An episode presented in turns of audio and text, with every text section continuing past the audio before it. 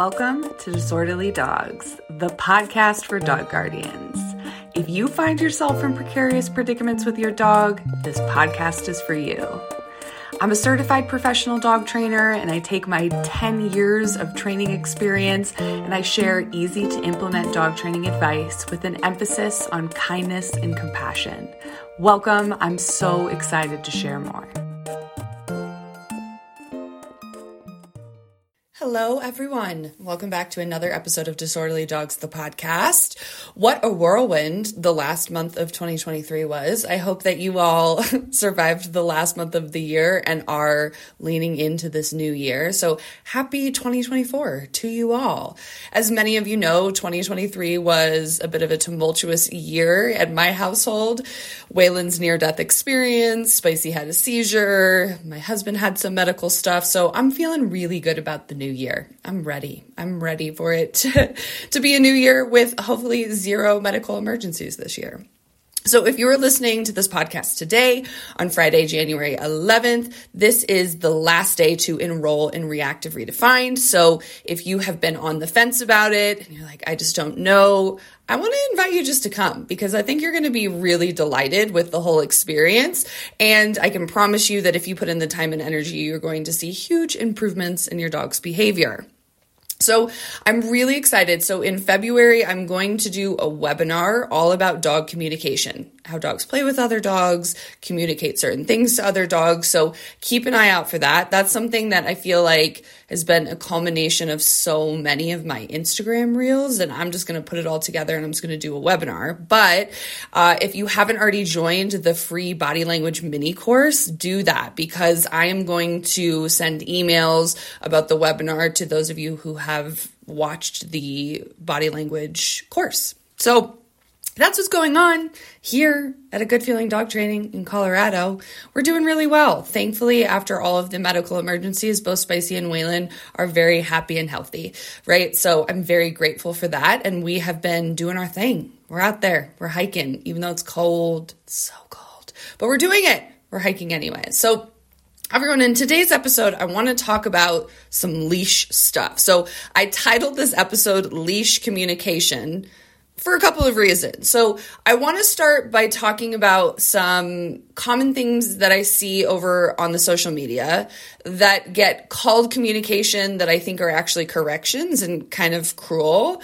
And then I, I want to bridge into talking about some of the leash communications that I use and teach and train to not only my own dogs, but my clients that I think can be really, really useful for you. So, something that is guised as leash communication oftentimes is dogs on prong collars, right? Just saying that, like, okay, the prong collar is just a communication. We're just using the leash to communicate to the dog what we want.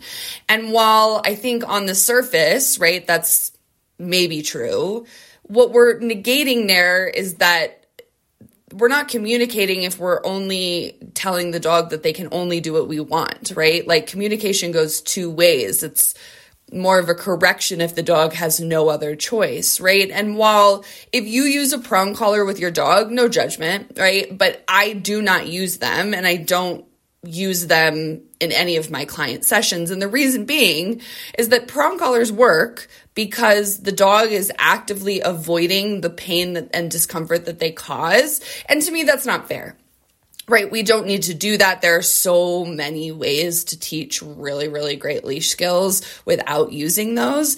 And I will tell you that, like, it's been winter and thinking about putting a metal collar around my dog's neck in like the cold temps, that seems especially cruel, also, right? So I think that there are a lot of fair leash communications that we can give to our dogs that do not fall in the correction department. But I just want to be clear that, you know, while the trainer or whoever is promoting the prong collar and just saying that it's just a communication, while they might be really good marketers, it doesn't take away from the fact that that is a really unfair way to train a dog and, it could definitely be cruel, right? So when we're talking about leash communications, I do think that there are certain things we can communicate to our dogs through leash pressure without without yanking on the leash, without making it a correction, right? So when I'm communicating with a dog, I want to make sure that it's clear from their perspective what I want from them,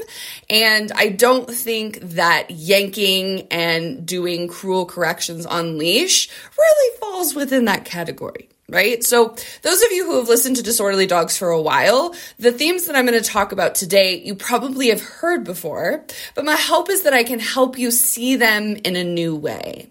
So, I think that so often, and I'm really guilty of this too, so often society, a lot of my clients are in a rush to like get off leash skills, right? Like, okay, well, can we get the dog to do it off leash? And I think a lot of that is because, let's be honest, it can be way easier on the human end if you don't have to be attached to the leash. But I think the cold hard truth here is that those of us who live in cities, those of us who live in densely populated areas, our dogs have to be on leash, okay? Like we can't avoid it. They have to learn how to tolerate being on leash. They have to learn how to walk to whatever standard you want on leash. And this is something that I definitely feel like in Waylon's adolescence, I was in such a hurry to get off leash skills that I didn't spend a lot of time on on leash skills. And that kind of turned around and bit me in the butt. But Spicy, on the other hand, we've worked on a very even balance of on leash skills and off leash skills, and she's really kind of a delight to walk on leash.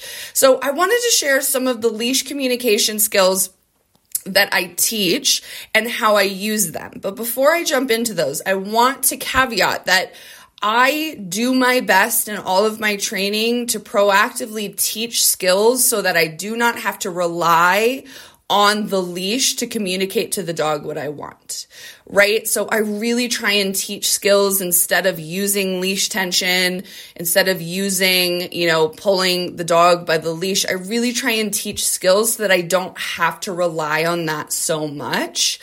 And if you all are on Instagram, you saw probably that I did a live with Erica and well, Bear was there and her dog is Bear, right?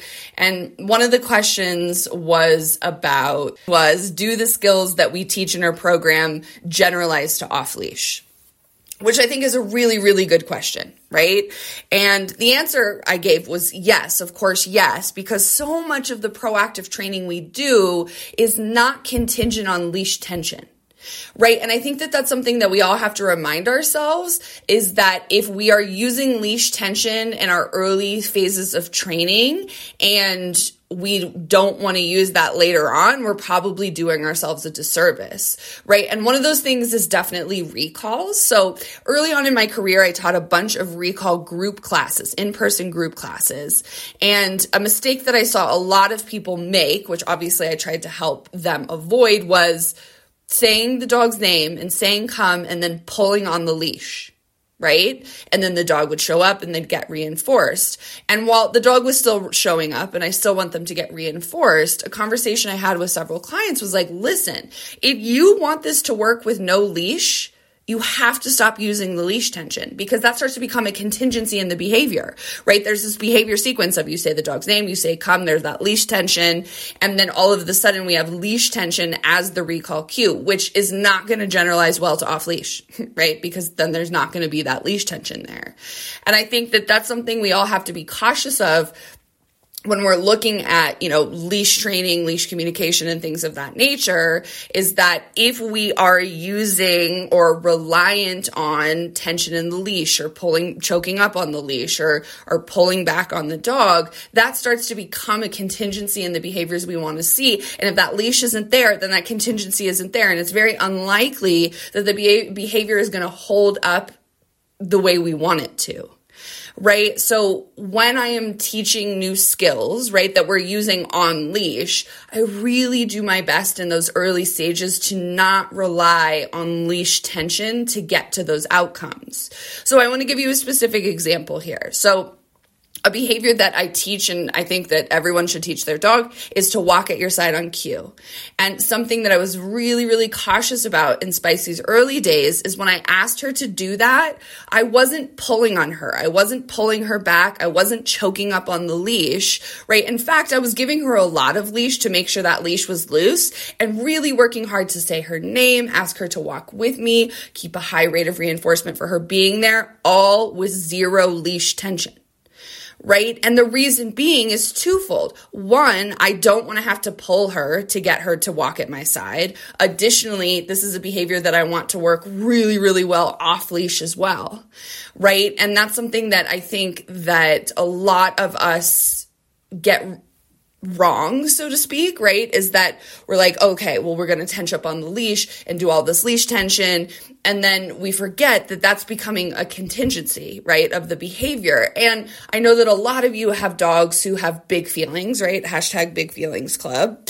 And I definitely find that a dog who's already having big feelings and we're adding leash tension in, it's not going to make it better. So that's why we really want to teach and train that behavior without leash tension right? So I think that it's really important that from a proactive standpoint, we're working on teaching a lot of these behaviors without leash tension as a conting- contingency, right? So can your dog perform the tasks you want them to perform on leash without using the leash to get them to do it?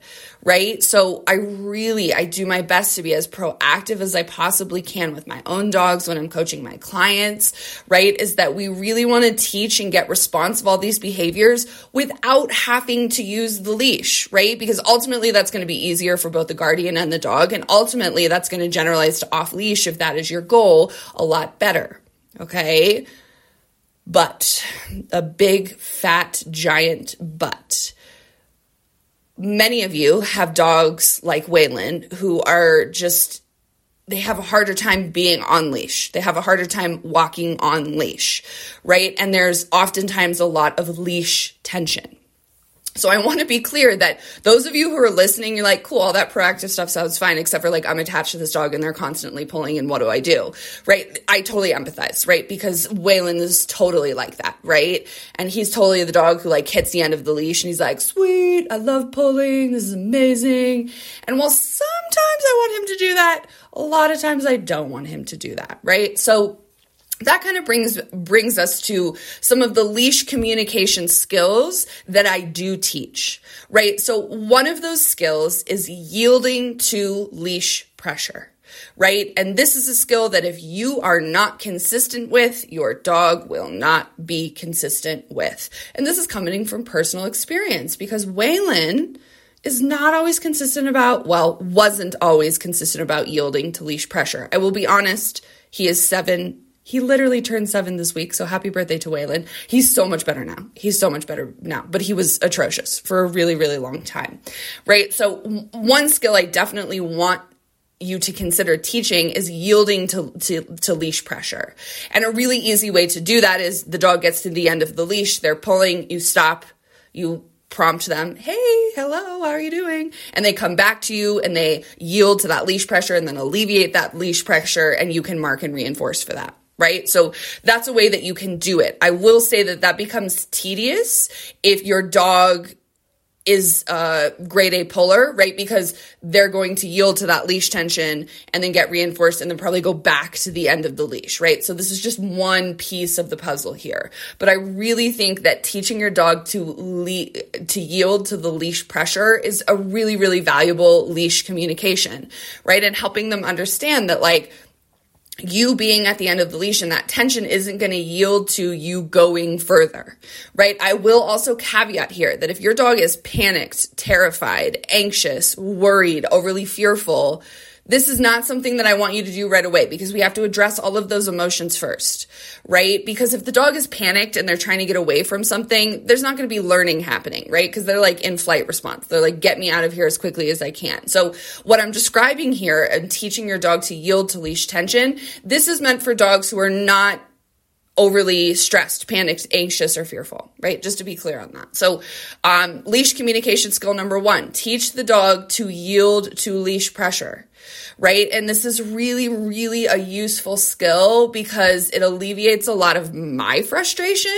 Because if Waylon hits the end of the leash and I stop, he's like, oh, right, right, right, right. Okay, I'm supposed to not do that. Okay, here I am. I'm paying attention to you. Really, really good boy. And then I followed up, right, with this lovely behavior sequence of he yields to that leash tension and then I cue him to walk with me. And that's giving me the duration of the loose leash that I'm really, really looking for right? So teaching your dog dog to yield to leash tension is one that can definitely be tedious and you have to be really really consistent with it. But once you kind of get over that hurdle of like it feeling torturous, it, it's a really really useful leash communication, right? And something that I think additionally happens inside that sequence is we help the dogs to learn to to literally and figuratively slow down, right? Like we don't have to run. We don't have to be in such a hurry here, right? Like, take it down a couple notches. It's okay, right? And I will say too that yielding to the leash tension has also become a cue for Waylon to shake off, which helps him self regulate and helps him walk a lot nicer on leash, right? So that's definitely one way that I teach leash communication, right? Is like, okay, you hit the end of the leash. I need you to come back to me. So I want to talk about some other leash communications that I definitely use and I teach that I think are kind of controversial, and that's fine, right? You don't have to agree with everything that I do. Um, but there are a few other ways that I use leash communication and I think that it, it's it's dog dependent, but we'll get to that. So I do use pulling the leash, right? So like for example, Waylon gets to the end of the leash and he doesn't yield to the leash tension, but we're still moving and I don't actually want to stop, right? For whatever reason. Sometimes we're passing other people on the trail. Sometimes I'm trying to get away from wildlife. Sometimes I'm trying to get them away from things that they're eating, right? Is that I do use a double pull on the leash to further communicate that I want him to slow down without me physically stopping. Okay, so I do want to caveat that if your dog is fearful, anxious, this might not be good for them, right? Because this might actually scare them more and not lead to the desired outcome. I have the luxury of Waylon basically has zero fear. he has pretty much zero anxiety. And this is something that I can get away with doing. I will also caveat that this is something that I use a harness for. I really am not a fan of doing pressure or pulling on the dog's collar, right? And when my dogs walk on a collar and they're pulling and I don't want them to, I really do a lot of just stopping and asking them to yield to the leash tension, right? But there are definitely situations we are in where I don't want to freaking stop. Again, I'm just like, oh my God, I don't want to stop. And sometimes I know that Waylon doesn't want to stop either. So stopping is just going to lead to more frustration, right? And a specific example of this is definitely winter hiking, right? When we're out in the winter and we're hiking, a lot of times Waylon's cold. And I do think that that contributes to some of his pulling, right? And what I am realizing is that when he's cold like that, I can use my double pull on the leash and that leads leads to him alleviating some of that leash tension, but we don't even have to stop, right? I will say that this is paired with a verbal cue, right? I ask him to slow down. If he doesn't slow down, then I follow up with the double tug at the leash, right? And this is something that I know a lot of trainers are probably like, "Oh my god, that's terrible. You shouldn't do that." And that's fine. You're you're allowed to think what you think. But this is something that has been really helpful for alleviating some of the intense pulling as a way for me to communicate with Waylon. It's pretty fair, right? And while I am so to speak, tugging at the leash, right? Like I'm, I'm doing a double pull at that leash. It's on his harness, right? It's not like really hurting him. He's understanding the message. And then that way I don't have to stop right? And this is something that i just i wanted i wanted to do this episode because i think that there's just there's so much of this nuance right? And the things we we internalize and the things we read about dog training right? Like never use the leash never tug on the leash never pull at the dog's leash. And like Yes, in a perfect world, that's amazing. And I think that there are so many dogs that we can do that and it works great. But I think that there's the other side of the world. Those of us who have dogs like Waylon, who are like crazy and they want to pull and just go and being on leash is hard. And this has made getting him to walk nicer on leash easier for me and easier for him ultimately, right? So I do think that teaching a slow down cue through leash pressure is totally useful, right? Like I use it a lot, right? And it's one of those that like, okay, he's at the end of the leash. I really want him to slow down. I give him the benefit of the doubt and I cue my slow down cue first. I'm like, hey dude, slow down. Slow down means just alleviate the leash tension, right? Like I just want you to stop pulling so much. Just like alleviate that leash tension. And if we keep going and that doesn't happen, that is often where I'll do like the double pull and he's like, ugh, fine. And what I like about that is that he doesn't have to look at me. He doesn't have to stop what he's doing. All he has to do is just alleviate a little bit of that leash tension and we can just keep going together. Right. And from where I sit, that's a communication, right? That's not a correction. I'm not correcting him per se. I'm just communicating like, bro, I need you to slow down just a little bit.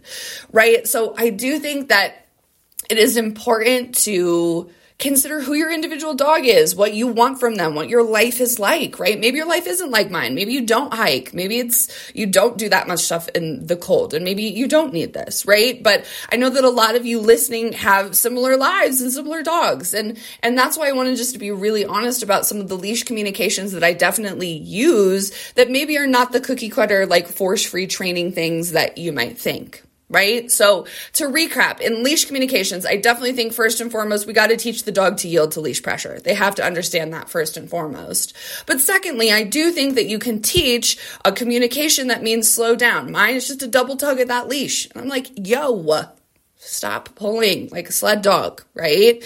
And this is something that's really, really effective, right? And I am communicating to him when I need. And I think the third leash communication that I think that is really it's really important and really useful is definitely just choking up on the leash and helping the dog understand what that means right and many of you who have worked with me one on one, you've probably heard me talk about this. But those of you who haven't worked with us, I think this is a really important point to make, right? Is that while generally speaking, I love to give my dogs the length of the leash, right? However long it is. You can have the length, sniff, do your thing, live your life. That's great. But my dogs are not always capable of making the decisions I want them to make when I give them the length of the leash.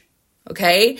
And a lot of times, right, I'm physically capable. I'm strong. I know what to anticipate. I can do that. But especially when I'm out hiking this time of year, right? It's snowy and icy and I can't always just allow the dogs to have the full length of the leash because that could end up in me like biffing it and I don't want to get hurt, right?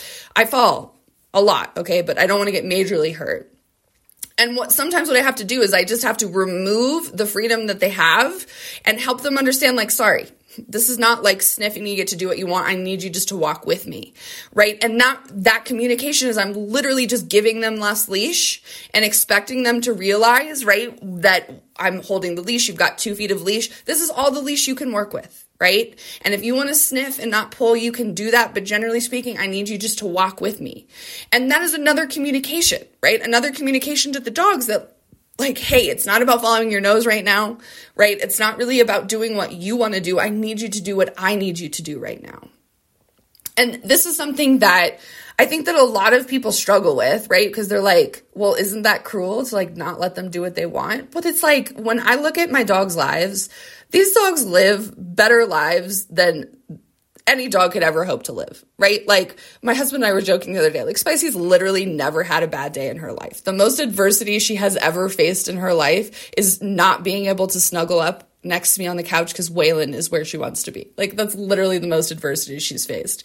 And I have to remind myself in some of those moments, right? That like I bend over backwards to make sure that my dog's needs are met. They get to run off leash, they get to sniff, they get to do leave a million P mails and and you know, do all of the dog stuff they want to do. But there are inevitably times where I can't let them do that and I just need to tell them, sorry, tough luck, need you to walk with me, the end of the story. And I think that this is a leash communication that is often kind of glossed over in an attempt to make sure that their dogs or needs are constantly being met. So I just want to empower you, right? To know that like we can communicate with the leash without being a jerk right? Without being a bully. And I think that there are a lot of effective ways to use the leash as communication to get to desired outcomes for both you and your dog, right? And I will say, right, that like sometimes when my dogs are just like, they're all over the place and I'm like, all right, y'all, like I need to just give you less leash and I need to communicate that I need you just to like kind of keep that nose up and walk with me. Both my dogs are super receptive to that. Even Waylon, which seems really counterintuitive. You think he wouldn't be receptive to that, right? So I do think that there are certain circumstances where we need to communicate with the leash by giving them less leash and helping them understand, right, that with less leash, the rules are a little bit different. And I would really like you, if you got two feet of leash, just to stick with me. Just walk with me here, right? And ultimately, everything that I do is based in teamwork, right? Based in this wonderful balance of the dog's needs are being met, my needs are being met, we're all staying safe, we're all having a good time. But I think that there are just too many trainers out there who use horrible, harsh leash corrections, especially on aversive tools, right? And they're like, oh no, I'm just communicating with the dog. And I just want to be clear that I want to call it what it is, right? If people are being bullies and being abusive and coercive and just using unfair corrections on leash, that's not communication, right? Like that's just being a total dick. And we don't have to do that. But I definitely think that there are loads of ways that we can communicate through the leash that the dog can understand, that are fair, that are leading to really, really lovely outcomes. All right. Everyone, I hope you enjoyed this episode. If you did, do me a favor take a screenshot, tag me over on the Instagram. I also just wanted to take a quick minute to thank all of the wonderful humans who have made a contribution to Disorderly Dogs. I see you. I so appreciate you. If you have been a longtime listener and you have the financial means, I want to encourage you to become a contributor to Disorderly Dogs, the podcast. I love making this podcast and I will never stop making it for free. But if you can make a financial contribution, that makes it a lot easier for me to go forward. All right, everyone, have a beautiful weekend smooch those puppies for me, and I am already looking forward to the next episode. Thanks for tuning in. I hope you enjoyed the show. If you need help with your dog's behavior, you can learn more about our training services at agoodfeelingdogtraining.com. We post training inspiration and training tips almost daily over on the Instagram at agoodfeeling underscore NCO. If you like this podcast, we would be so grateful if you could share it with a friend or family member who could benefit from all of the information. Um, it's been a total delight. We love this podcast so much, and thank you so much for listening to Disorderly Dogs.